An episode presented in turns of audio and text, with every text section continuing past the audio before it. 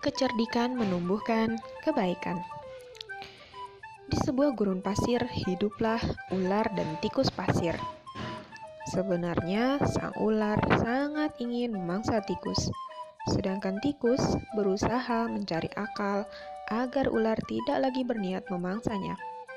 Saat itu, sang ular sangat lapar, padahal ia sedang tidak mempunyai sedikit pun makanan.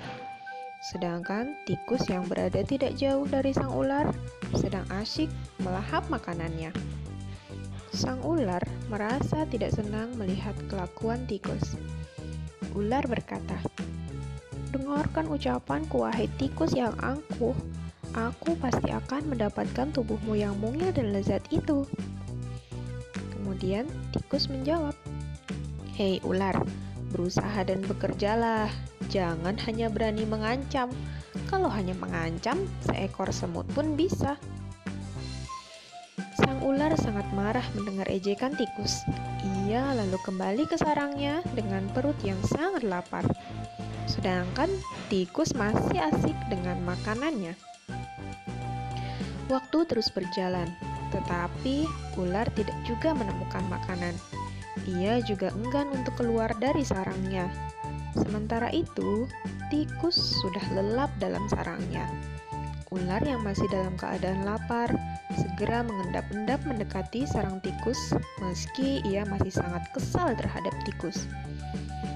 Dan kini ular telah berada di sisi tikus yang sedang tidur pulas.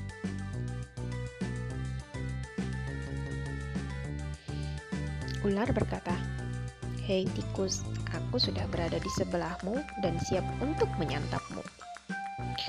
Tikus segera terbangun dari tidurnya. Sambil berpura-pura menguap, ia mulai memutar otak agar bisa lolos dari cengkeraman sang ular. Tikus berkata, Tunggu dulu ular sahabatku, kalau kau ingin memakanku, kau harus berpikir dulu. Kita hanya berdua di sini, tidak ada hewan lain. Jika kau memakanku, maka kau akan sendiri.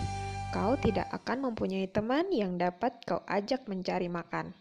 Kalau begitu, kau tidak akan makan dan akhirnya kau akan mati.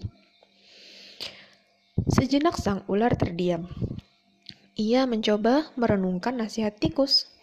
Kemudian ular berkata, jadi kita tidak bisa hidup sendiri.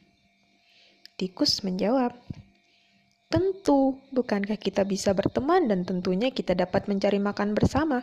Bukankah itu lebih menyenangkan daripada nantinya setelah kau memakanku, kau hanya akan hidup sendiri? Ular kemudian mengangguk, tanda dia mengerti. Ular kemudian berkata, "Baiklah kalau begitu, maafkan aku." Tikus pun memaafkan ular. Mereka tersenyum bahagia, kemudian beranjak mencari makan bersama-sama.